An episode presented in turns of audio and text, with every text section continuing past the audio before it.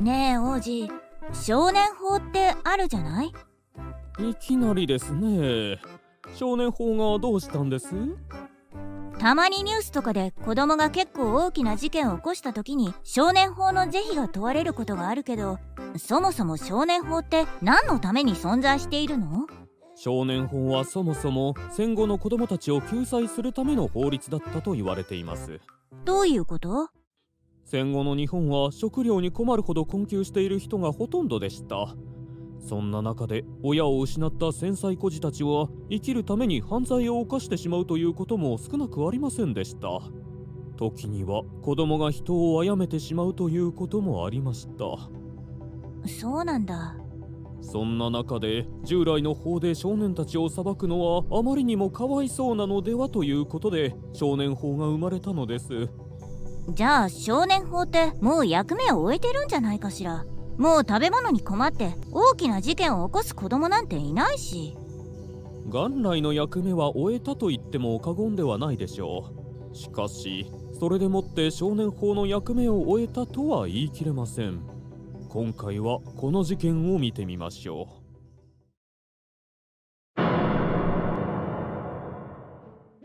う。はい。はい。そうですか。わかりました。では。まさかあいつがこんなことをしてしまうなんて。あいつはどこにでもいる普通のやつだ。でも環境が悪かった。俺の家庭はかなりおかしかったと今にしてみれば思う。あれは俺がまだ小学生の頃。かあ何してんかお前。やめてくれよお母さん。怖いよ母親はまだ子供だった俺に包丁を振り回してきた。またある時は母さんお腹すいたよ。朝ごはんは？うるさいね。なんで起こすんだい？ぶち殺すぞクソガキ！俺はこんな家庭で育った。だからなのか他人との接し方がよくわからなかった。だから学校でもうまくいかない。であるからしてほら座って授業を受けなさい。やだつまんない。あおい待ちなさい。これが俺の学校での姿だった。先生が嫌い学校も嫌い暴力行為も日常茶飯事だ。だから俺は高学年になる前に施設送りにされた。おいやめなさい。うるさいやめるか。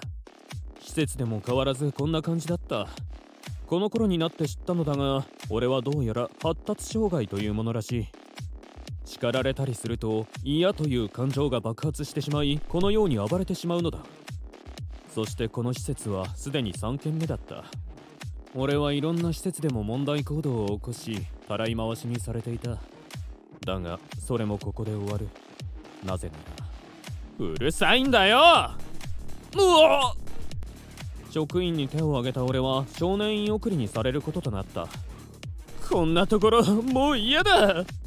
俺はとにかく外に出たかった。その一心で少年院を脱獄した。せっかく脱出できたんだ。どっかで遊びたいな。そうだ。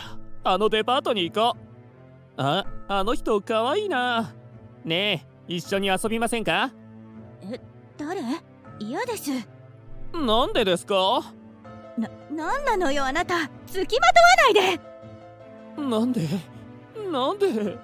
その後俺は包丁を2本手に入れた。そして女性の存在を確認し後をつけた。女子トイレに入っていくのを確認すると。またあなた警察を呼ぶわよ。なんで？なんでなんだよ！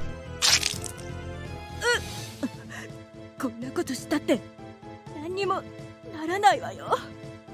そしてパニックになった俺は警察に捕まりたくない一心で近くにいた幼女を人質にしようとしたがあえなく逮捕された。そして今俺は鉄格子の中で交友のあった男に手紙を書いている。もし社会に出られたらか。あいつのやったことは決して許されることじゃない。被害者や遺族の方を思うと不憫でならない。でももし少年法が適用されて社会に出てくるようなことがあれば俺たち大人が支えてやらないといけない。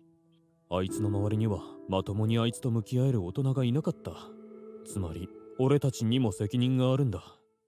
このように今現在では新たな原因が少年たちを犯罪行為に走らせているという背景があるのです。被害者の人たちはかわいそうだわ。でも確かに加害者にも同情してしまうわね。私は一生刑務所から出すべきでないと思うけど。